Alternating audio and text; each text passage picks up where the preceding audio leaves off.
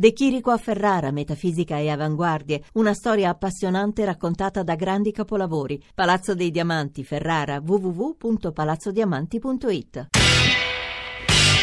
Radio Anch'io, l'attualità in diretta con gli ascoltatori.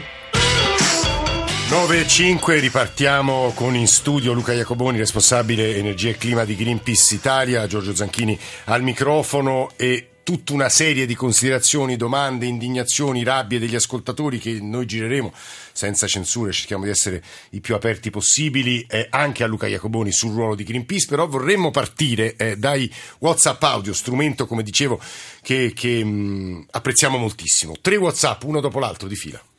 Sono Ciro da Napoli, ma l'aumento mondiale della popolazione comporta la maggiore emissione di CO2? E se sì, in che misura? Grazie. Tiziano da Modena.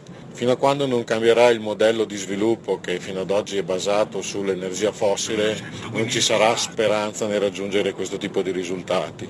Quindi il processo è molto molto più complicato e deve partire dalle eh, esigenze, dalle istanze di carattere economico anche dei paesi in via di sviluppo, che, ai quali dobbiamo portare la tecnologia necessaria per sviluppare la green economy. Buongiorno. Buongiorno, sono Vincenzo da Sesto Fiorentino. Vi sto ascoltando e mi stavo chiedendo quali possano essere le principali cause di inquinamento che portano a fare questo tipo di valutazioni sull'utilizzo delle energie rinnovabili. Eh, vorrei capire quali sono le maggiori cause di inquinamento, in particolare quali settori incidono di più sull'inquinamento. È il settore primario, è il settore secondario, è il settore terziario e soprattutto sono di più i consumi cumulati delle famiglie, dei, dei cittadini oppure quello delle fa- grandi fabbriche che inquinano. Grazie. Luca Jacoboni si è segnato un po' di appunti, proviamo a rispondere. Sì, tanti, tanti elementi. Dunque, il primo, la crescita della popolazione, è indubbiamente uno degli elementi che fanno parte di questo scenario. Eh, noi nei nostri rapporti scientifici, che ci tengo a, a, sottolineare la parola scientifici più che nostri perché sono redatti sempre da enti scientifici indipendenti, quindi noi li pubblichiamo ma non li scriviamo e questo è molto importante. Eh, sono, è considerata la popolazione. Naturalmente eh, quello che è stato anche visto e che è molto interessante è che laddove eh, arriva cultura, laddove arriva sviluppo, eh, diminuiscono le nascite. Sì. Eh, e quindi non si può pensare di fare ad esempio una politica coercitiva, ma piuttosto di portare sviluppo in, questi, in paesi che non ce l'hanno e magari di portarlo con energie rinnovabili come ad esempio noi abbiamo fatto in un progetto in un piccolo villaggio in India. Il secondo WhatsApp eh, parlava di modello di sviluppo. È indubbio fino a che questo modello fossile fatto di carbone, petrolio e gas eh, sarà il nostro modello di sviluppo insieme al consumismo, insieme a quello che è il modello che vuol dire anche però benessere e libertà, Jacoboni. Eh, io avrei dei dubbi andandolo a chiedere appunto in India o in Africa se questo modello porta a benessere e libertà. Probabilmente porta a benessere e libertà da una parte del mondo e non la porta dall'altra. E poi siamo sicuri che eh, rinunciare a questa energia significa rinunciare a benessere e libertà? Io credo proprio di no, proprio per gli obiettivi di cui si parlava prima, ad esempio sulla Danimarca. No? Non è un paese che ha intenzione di rinunciare al suo sviluppo, è semplicemente un differente sviluppo. E attenzione, ieri, no, domenica in piazza eh, sono scese oltre 700.000 persone in tutto il mondo. Questo significa che anche i paesi in via di sviluppo vivono i cambiamenti climatici come un problema. Non dimentichiamoci che nelle Filippine ogni anno i cicloni, i tifoni radono al suolo intere città. Quello che dice il Papa colpiscono soprattutto i poveri del mondo i cambiamenti climatici. Terzo WhatsApp, chi, cosa inquina di più? È un discorso un po', un po', complicato. Chiaramente il settore dell'industria è fondamentale. Dopodiché, eh, che cosa significa per i consumi delle famiglie? I consumi elettrici? Eh, noi per la massima parte prendiamo elettricità dalla rete, l'energia in rete la immettono delle industrie che la producono. Che fonti utilizzano? Eh, attualmente carbone, petrolio e gas in massima parte. Quelle non so come il, lo spettatore volesse addebitare quelle emissioni, possono essere della famiglia o dell'industria che le produce. È fuori discussione che l'industria sia il settore eh, che deve cambiare perché è quello che influisce poi sui nostri comportamenti, ma anche noi possiamo fare la nostra parte. Eh, Luca Jacoboni, eh, le, le leggo tre sms, poi ci sono un'ascoltatrice, Federica Federico Masini e Carlo Carraro che ci stanno aspettando e con i quali vorremmo insomma, ampliare il discorso, le cose che stiamo dicendo. Allora, 2100 ci scrive Giovanni da Savignano sul Rubicone, tutto elettrico, ma l'energia elettrica come sarà prodotta? Con carbone, petrolio o altri prodotti che comunque incrementano eh, l'effetto serra? E poi, ma eh, come fate a pensare ad esempio ai grandi aerei passeggeri elettrici? Torneremo agli aerei a elica? Eh, su, insomma un po' di scetticismo introducono. E poi le leggo l'ultimo, eh, molti ringraziamenti per la presenza di un componente di Greenpeace in studio, ma anche chi ci dice basta dare spazio a quei delinquenti di Greenpeace che commettono illegalità come la distruzione dei campi OGM. Anche qui eh, tante cose. Allora, quando si parla, noi non abbiamo mai parlato di 100% elettrico, ma piuttosto di 100% rinnovabile. Quindi eh, è giusto quello che dice, è inutile avere un 100% cioè, elettrico, esatto, se il modello poi, cioè se l'energia poi viene prodotta dal carbone, anzi è controproducente. No, noi vogliamo un'energia 100% rinnovabile ed è tecnicamente possibile. Non lo dice solamente Greenpeace, lo inizia a dire eh, la International Energy Agency, eh, insomma, veramente le rinnovabili ormai sono una realtà. per quanto riguarda eh, gli aerei, non vogliamo tornare agli aerei elica, anzi noi scommettiamo molto, puntiamo molto sull'innovazione tecnologica. Esistono ad esempio i biocombustibili, i biocarburanti, che sono in grado di eh, alimentare questi trasporti. È naturale che nei nostri scenari non è che dopo domani prendiamo un aereo e non inquiniamo, è un percorso graduale che ci porta al 2050 ad avere 100% rinnovabili, più posti di lavoro e zero emissioni, peraltro con tutti i vantaggi netti per i cittadini. Infine, eh, una Occupate, precisazione. illegalmente, Ecco, siete qua ci illegali. tengo particolarmente. Eh, la nostra associazione fa della non violenza, del pacifismo e della disobbedienza civile i suoi pilastri. Quello che faceva Gandhi. Per intenderci, e Gandhi è una delle figure di spicco di tutti i movimenti che eh, si rispettino su questo paese. Quanto agli OGM, non abbiamo distrutto illegalmente niente. I nostri attivisti, credo ci si riferisca ad un'azione che abbiamo fatto nel 2010, sono stati eh, assolti tutti i 23 attivisti, come peraltro molto spesso ci accade. Non abbiamo distrutto dei campi OGM, li abbiamo messi in quarantena. Quei campi erano illegali, non si poteva seminare. Quindi, insomma, mh, cerchiamo di avere informazioni Eh, giuste. eh, Anna Maria da Osta e poi Carraro e Masini. Anna Maria, buongiorno. Buongiorno. Prego. Ehm, volevo dire che io sono assolutamente contraria al- all'estrazione del petrolio nel mare Adriatico, che eh, è vergognoso che i nostri politici parlino ancora di, di petrolio quando in Italia le energie rinnovabili sono una cenerentola. Noi abbiamo l'energia geotermica, l'energia eolica, l'energia fotovoltaica che non sono assolutamente sfruttate. Eh, in Germania ho qui i dati eh, e tutti potete vederli andando semplicemente su internet, la Germania dal 2004 ha indotto un mercato di 10 milioni di euro soltanto utilizzando per esempio i lastrici solari, i- le coperture delle case col fotovoltaico, dando la possibilità anche ai cittadini di diventare produttori di energia per l'acqua calda e oltretutto loro hanno molto meno sole di noi. È vergognoso, noi abbiamo al, al sud probabilmente con, eh, con, eh, incentivazioni per, eh, Lo so, ieri ho sentito Renzi eh, dare una serie di percentuali indicazioni sul solare che sembravano farci una specie di faro dell'umanità, però non so se fosse appunto enfatico o, o non reale, ma insomma ora su questo sentiremo Carraro Masi- e, e lo stesso Jacoboni di Greenpeace. Anna Maria, eh, la sua telefonata è stata preziosa, noi la registriamo, insomma fa sempre parte di una conversazione un po' nazionale, un po' aperta a tutti. Eh, Carlo Carraro, professore, buongiorno e benvenuto Buongiorno a voi. economista, eh, insegna a Ca' Foscari a Venezia, ne è stato anche il rettore e eh, vicepresidente del gruppo 3 dell'IPCC, ora eh, traduco l'acronimo Intergovernmental Panel on Climate Change, insomma sul cambiamento climatico ed è il direttore scientifico della Fondazione Enrico Mattei. Eh, Federico Masini, buongiorno anche a lei professore. Buongiorno. Lui è prorettore alla Sapienza, è uno dei maggiori conoscitori della lingua e della civiltà eh, orientale e cinese in particolare, ha vissuto e conosce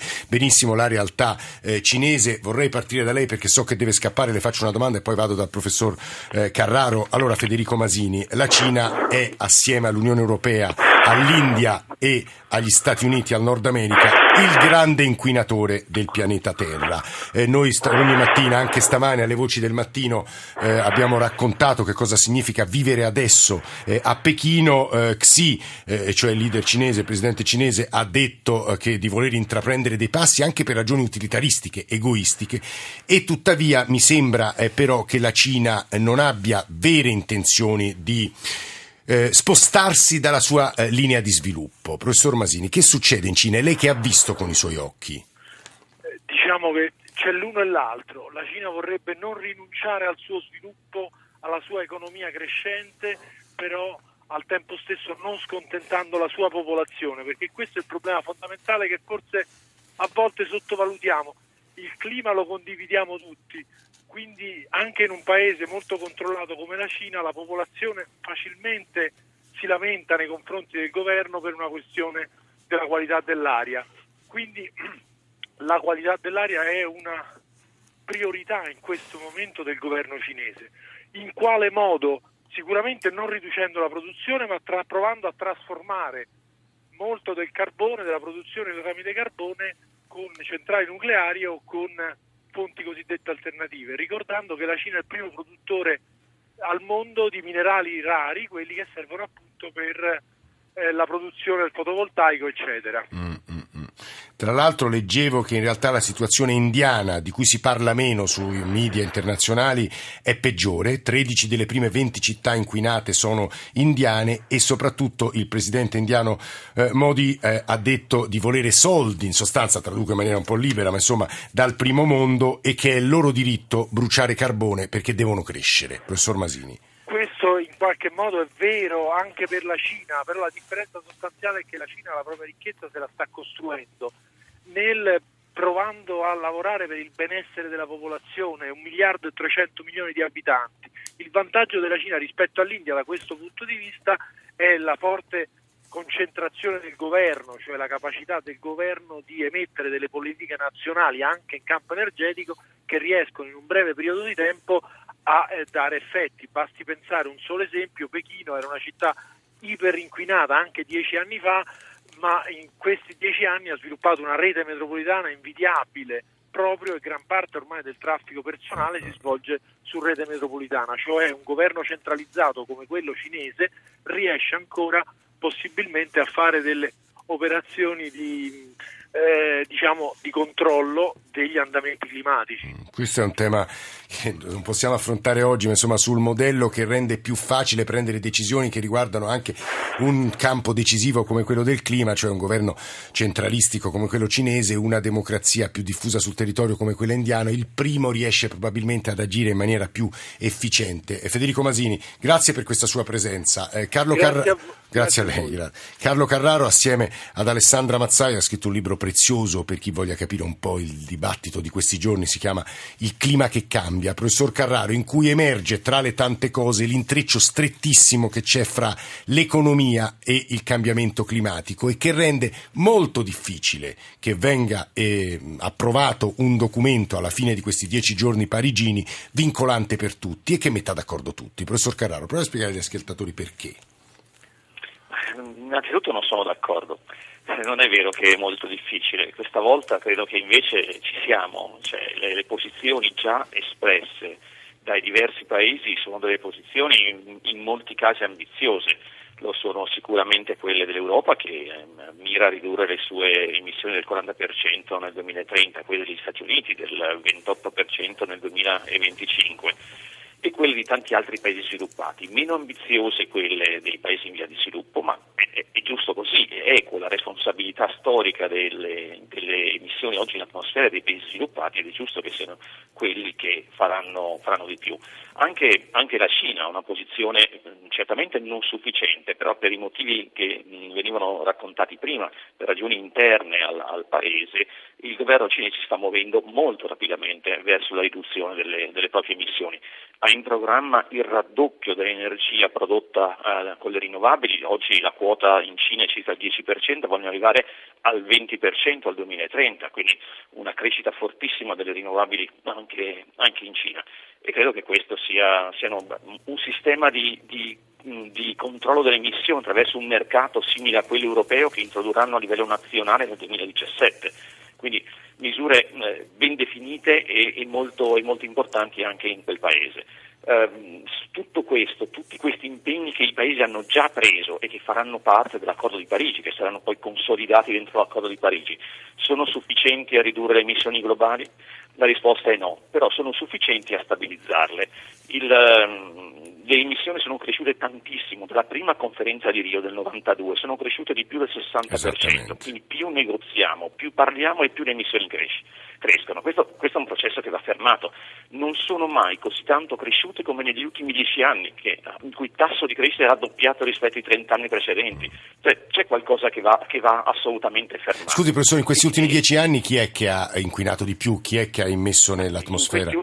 Dieci anni i paesi, i paesi in via di sviluppo negli ultimi dieci anni, però dobbiamo guardare all'insieme delle emissioni negli ultimi 150 anni per capire di chi sono le responsabilità, perché il, il clima di oggi è il frutto delle emissioni di 50-60 anni fa, non di quelle emesse negli ultimi dieci anni. I, I processi climatici sono lentissimi e quindi le, il clima dipende da, dal, dallo, dallo, stock, dalla quantità di emissioni in atmosfera, non da quella che emettiamo anno, anno dopo anno. E, e allora, eh, giusto per chiudere, sì. a Parigi cosa succederà? Succederà che la somma degli impegni di tutti i paesi servirà a stabilizzare. Al 2030 saranno più o meno uguali a quelle che che abbiamo oggi, non è abbastanza, devono scendere e quindi dobbiamo mettere in piedi un sistema, e questo secondo me è l'obiettivo importante di Parigi, un sistema di monitoraggio, di verifica e poi di ehm, regolazione delle procedure per aumentare a partire del 2030 le nostre ambizioni e cominciare a far scendere le emissioni. È fondamentale che dal 2030 in poi scendano. Eh, c'è una obiezione che le giro, insomma, è molto comune, diciamo al 25% degli ascoltatori. Allora, alcuni dicono che anzitutto questi accordi internazionali e questa nobilissima idea di ridurre le nostre emissioni cozza con il principio dello Stato-nazione perché ogni paese poi risponde al proprio elettorato e imporsi dei limiti significa crescere meno, svilupparsi meno e quindi meno benessere. Il secondo, benché sia scientificamente dimostrato, scrive Gianluca da Roma, che ci sia un cambiamento climatico in atto, non è stato ancora provato che sia dovuto all'impatto umano sulla natura. Il clima è cambiato molte volte nel corso del tempo, si sono alternate ere glaciali e periodi più caldi, il deserto del Sahara un tempo era ricoperto da foreste rigogliose, l'Irlanda e l'Inghilterra erano unite da una coltre di ghiaccio non molto tempo fa. Cioè chi nega dal punto di vista scientifico quello che il grosso della comunità scientifica invece credo sostenga. Carlo Carraro. Beh, purtroppo entrambe queste affermazioni sono sbagliate, la, la seconda in particolare, cioè le, le, evidenze, le evidenze scientifiche, le analisi, le simulazioni, i dati satellitari, cioè c'è una quantità di evidenza oramai che dimostra che questo cambiamento climatico è conseguenza, certo che non sono sempre stati, ma questo è conseguenza delle attività umane ed è, una, ed è un, un, livello di cambiamento climatico che non abbiamo mai osservato negli ultimi 800.000 anni. Abbiamo misurazioni delle concentrazioni in atmosfera dei gas serra per 800.000 anni, tenga conto che gli umani esistono da circa 20.000. Sì. Quindi andiamo indietro per 800.000 e non abbiamo mai osservato concentrazioni di gas serra a questo livello. Al massimo siamo arrivati a 300 parti per milione in volume, oggi siamo a 400 parti per volume. Quindi un, un, livello che non abbiamo mai misurato prima, ovviamente possiamo andare indietro di qualche milione o di qualche miliardo di anni, ma sono 800.000 sono abbastanza lunghi perché non siamo interessati al pianeta, siamo interessati alla specie umana, alla nostra sopravvivenza su questo pianeta.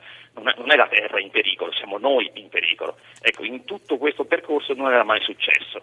Che, che ci sia un'evidenza scientifica oramai inoppugnabile che questo sia causa dell'attività antropica, questo è ormai, ormai consolidato, non lo mette in discussione nemmeno gli scettici, almeno quelli che una volta gli scienziati scettici si sono dovuti ricredere. Professor Quindi, Carraro, ci sono... La, il nostro, sì, il nostro sì. ascoltatore dovrebbe forse aggiornarsi un po'. Mm, ci sono altri ascoltatori che pongono altre domande, ma come sempre a Radio Anch'io si intersecano temi e eh, anche istanze le più diverse, dalle più alte a quelle più concrete. Ne giro un paio di concrete anche a Luca Iacoboni, responsabile clima e energia della campagna di Green, Greenpeace Italia. Allora domandate per favore a Greenpeace, ai sostenitori dell'eolico, ci scrive Roberto eh, eh, da Campobasso, se uno Stato può chiamarsi etico quando per favorire le energie alternative aumenta le bollette ai cittadini che non possono sostenere i costi di un impianto fotovoltaico e poi Filippo dalla Sicilia, professionista nel settore eolico e prossimo alla disoccupazione, il governo Renzi dice a parole quello che i fatti negano, perché oggi è più facile ottenere le autorizzazioni ambientali per le trivellazioni petrolifere in mare aperto che installare un impianto eolico e poi il concetto di sviluppo sostenibile inventato oltre 40 40 anni fa, è proprio il tipo di sviluppo economico e sociale che permette di coniugare industria e ambiente.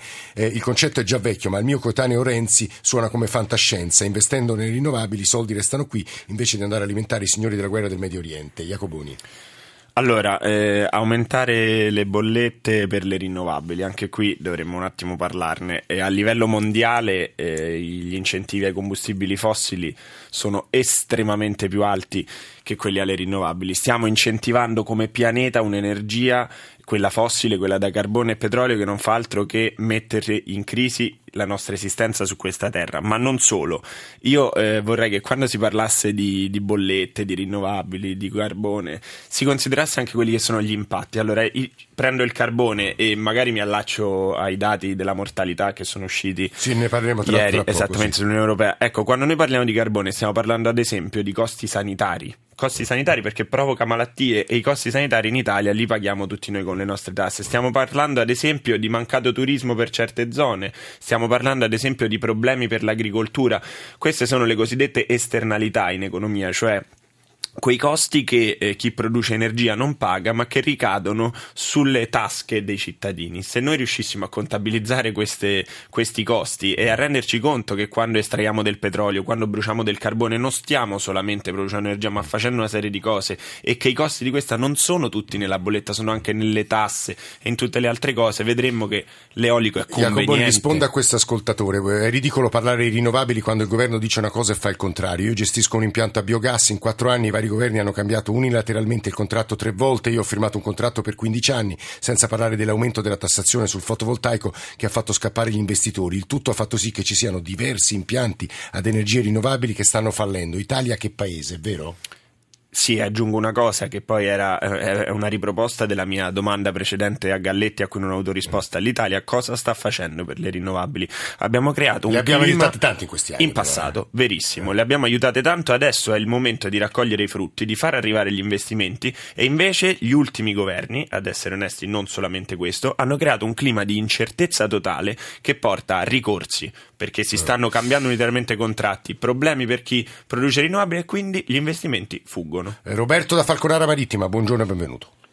Buongiorno, grazie. Eh, vorrei spostare o riportare l'attenzione sugli aspetti sanitari. Io chiamo dal comune di Falconara Marittima, uno dei siti di interesse nazionale presenti in Italia e vivo da cittadino una frustrazione che è quella delle istituzioni che prima indagano sullo stato di salute della popolazione, da noi c'è un petrolchimico, Sì. eh, c'è l'azienda API e altre aziende che trattano rifiuti speciali.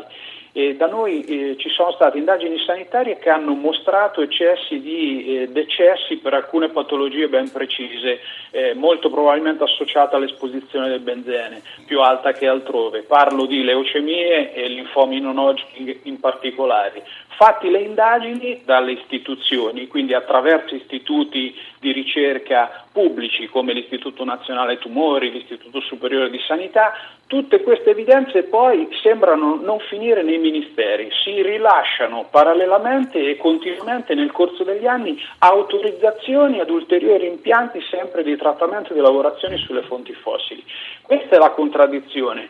Questa è la cosa che eh, noi cittadini dobbiamo volere, i cambiamenti, perché ben- quando si parla di benessere della vita non sono solo le comodità, ma la salute è la questione più importante di tutti, cioè noi non stiamo lasciando ai nostri figli e ai nostri nipoti quell'ambiente che eh, ci ha ospitato nel momento in cui siamo venuti al mondo. Altra questione velocissima è il discorso del risparmio energetico. La nostra rete di trasporto dell'energia fa, eh, fa acqua da tutte le parti. Le faccio un esempio, se io produco l'energia a Falconara perché c'era una Sì. centrale termoelettrica Veloce, siamo in chiusura. velocissima e la devo portare a 200 km di distanza, io produco inquinando e facendo ammalare le persone e durante il tragitto me ne perdo un Roberto, 15 co- come 20, un capirai 30. io non sono assolutamente in grado di rispondere, ma Carlo Carraro e Luca Iacoboni penso di sì e lo faranno subito dopo il GR delle nove e mezzo, così come proveranno a rispondere a tutta un'altra serie di considerazioni e domande che stanno arrivando dai nostri ascoltatori. Ci risentiamo tra pochissimi minuti qui in diretta da Radio Anch'io.